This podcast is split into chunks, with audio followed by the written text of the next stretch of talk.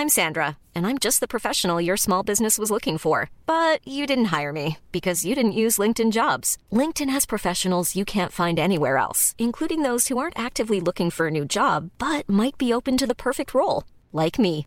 In a given month, over 70% of LinkedIn users don't visit other leading job sites. So if you're not looking on LinkedIn, you'll miss out on great candidates like Sandra. Start hiring professionals like a professional. Post your free job on linkedin.com/people today. Burrow is a furniture company known for timeless design and thoughtful construction and free shipping, and that extends to their outdoor collection. Their outdoor furniture is built to withstand the elements, featuring rust-proof stainless steel hardware, weather-ready teak, and quick-dry foam cushions. For Memorial Day, get 15% off your Burrow purchase at burrow.com slash ACAST and up to 25% off outdoor. That's up to 25% off outdoor furniture at burrow.com slash ACAST. Spring is my favorite time to start a new workout routine. With the weather warming up, it feels easier to get into the rhythm of things. Whether you have 20 minutes or an hour for a Pilates class or outdoor guided walk, Peloton has everything you need to help you get going. Get a head start on summer with Peloton at onepeloton.com.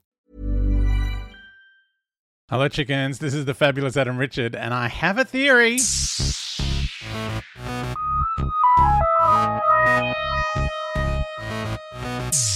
Hello, chickens. Uh, welcome back to the non Star Trek episodes. Uh, look, I got an email from Kim uh, who said, Yeah, I would love to hear more Star Trek stuff. And I was like, oh, I just don't know if I've got the time to do extra episodes. Maybe I'll have to make it, um, you know, just part of the regular feed. And she's like, Well, you kind of go off on tangents anyway for most of an episode, so will it be any different? I'm like, well, probably not. not really. Um, Anyway, I would also like to welcome Kim on board the uh, Patreon train. Toot, toot. Uh, welcome aboard, Kim. Uh, thank you so much for joining up. Thank you, everyone who's joined up uh, at any point. Um, Marcus, who's recently rejoined us, uh, and lovely Jess, who has jumped on board um, wanting to hear the comic book recaps. I hope you're enjoying me reading out special effects from a comic. It's very strange. Um, at the moment, we're doing Abslom Daak Dalek Killer.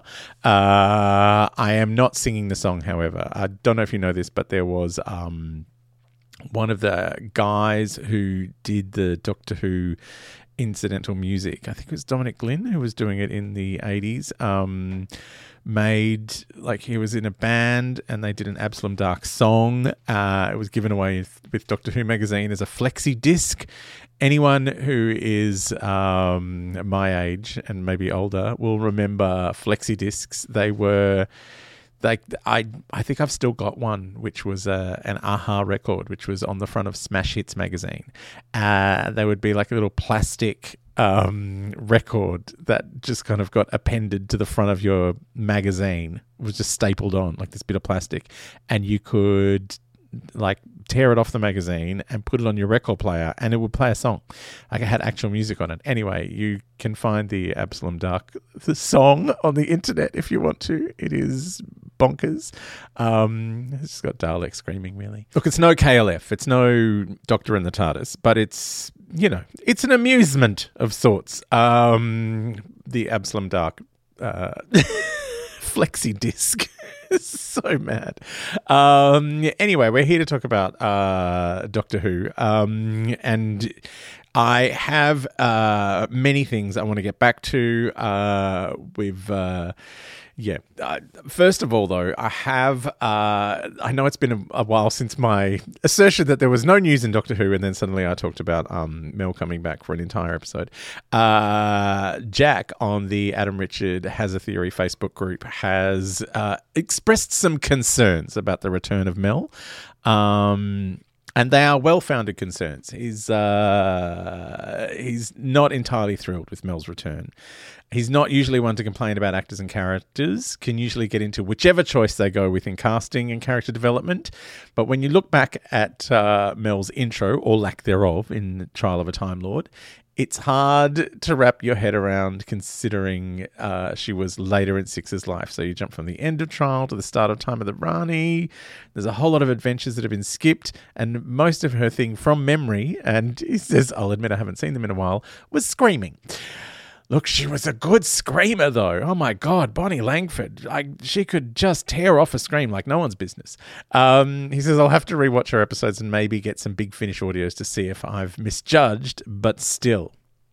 Now, uh, you haven't misjudged at all, Jack. Uh, she was not on screen for very long. Um, and uh, she was badly served by the writers because her character on page she was meant to be a computer programmer and you know she was meant to have all these skills and stuff and then they wrote her as Bonnie Langford um, and Bonnie Langford was a big deal when she started in the show. So she was a child star, like a big child star. Like she's in a Wombles movie. She was in uh, some like kind of like kids show. I don't remember having, ever having seen it, but she was, you know, kind of a household name, but not in a good way. Like she was a household name, as in like a Bonnie Langford, like you know, precocious child star. Um, so Doctor Who's kind of like her first adult role, but instead of getting this complex uh, adult computer programmer character, they're kind of putting her in kind of cutesy, um, sort of uh, almost Shirley Temple outfits, like, which is kind of like, well, Bonnie Langford's a child star. Let's dress her like Shirley Temple, who is a child star. It's like she's an adult now. Can't you treat her like an adult? Like I feel like Ace, who was actually probably younger than Bonnie at the time, uh, Sophie Aldred. You know, she's meant to be a teenager and she's got a much more mature characterization in the writing than poor Mel, uh, who's been treated as, oh, it's Bonnie Langford. Let's just write Bonnie Langford. as Bonnie Langford, as a child star who we as a nation of uh, people who've seen Bonnie Langford as a child don't want to acknowledge is an adult. So we're going to dress her like Shirley Temple and just scare the bejesus out of her with monsters and have her scream really loudly. Um, it was a strange situation. Bonnie Langford, however, the actor, has gone on to a massive career, uh, both in the UK, the US. She's a huge star on Broadway as well as in the West End. Has been in plenty of musicals, you know, like your Chicago's, Forty Second Street. Like she's been around the blocks. Um, she was a regular character on EastEnders for quite a few years. Had some really intense storylines. Uh, like there was one with um, her son being uh, killed in a knife fight, like full on stuff. Um, so she's a decent actor. Like she's put in the hard yards and you know, she was probably a little bit pantomime when she was on Doctor Who, but she wasn't really given much to do um, other than be a pantomime character. Like, you know, uh, but, you know, that's the you know, when you're young, you're learning, you're making mistakes, you're kind of getting through it. So I think Russell T Davies knows what a great actor Bonnie Langford is. Uh, so he obviously has every faith in her um, being able to come back to the show and bring that character the kind of depth that was missing on screen. Um, further to your point, Jack, that um, you know there are Big Finish audios. There are some great ones. Like she's done some great work in the Big Finish audios. Uh, you know, some of them are a bit inconsequential, but and also that she went she was missing for several years, obviously because she was off in New York, uh, you know, working on Broadway and doing long stints in the West End and stuff like that. So she wasn't always around. Um, but the times they had her uh, perform, she did some great stuff. There's one called. Um, is it Fires of Vulcan? Is one where she goes back to Pompeii. I mean, you know, we all know the doctor going to Pompeii is a difficult situation. We've seen the uh, the fires of Pompeii. Um, is it called Fires of Vulcan? I can't even remember. Uh, but that's a really great one. Sylvester McCoy and Bonnie Langford, and I just remember it being really kind of intense. In, in the way that the the one with Donna is, uh, to be honest, like it's it's kind of full on, it's exciting, and I think it's just I, I I don't think anything kind of spacey happens other than the TARDIS landing from memory. Um, but there's some great ones like they they meet up with Mel again years later after she's been traveling with Glitz uh, after she leaves the doctor on Iceworld to go off traveling with Sabalom Glitz. Um, and so the Doctor and Ace catch up with Mel again, and she's back in the TARDIS, and that was a, a great little run of stories. Uh, I remember quite enjoying. Also because she's meant to be more grown up now, um, and she's you know, and, and I love sometimes they use her actual computer knowledge instead of just megabyte modem. Uh, it's hard to write a computer programmer when you don't really know what computer programmers do. Um, I mean, you can do a bit of research, but you know, Doctor Who writers, they're in a hurry. Uh, but yeah, I, I honestly think um, Russell T Davies will get the best out of uh, out of Bonnie Langford, and I think he has quite a vision for what Mel's going to be doing in the show. Um, the other thing uh, Jack wanted to bring up was uh, he's seen that they've apparently found some missing episodes from the 60s.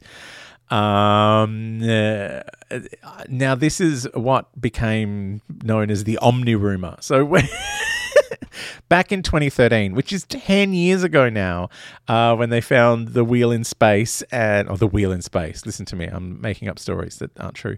Um, they found the. the enemy of the world and the web of fear.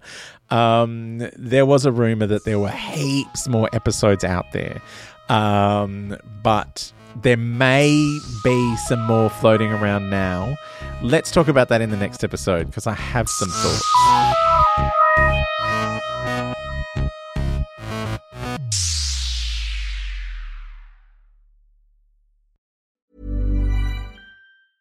Hey, it's Danny Pellegrino from Everything Iconic. Ready to upgrade your style game without blowing your budget? Check out Quince. They've got all the good stuff shirts and polos, activewear, and fine leather goods, all at 50 to 80% less than other high end brands. And the best part? They're all about safe, ethical, and responsible manufacturing. Get that luxury vibe without the luxury price tag. Hit up quince.com slash upgrade for free shipping and 365 day returns on your next order. That's quince.com slash upgrade. Hey, it's Paige DeSorbo from Giggly Squad. High quality fashion without the price tag. Say hello to Quince.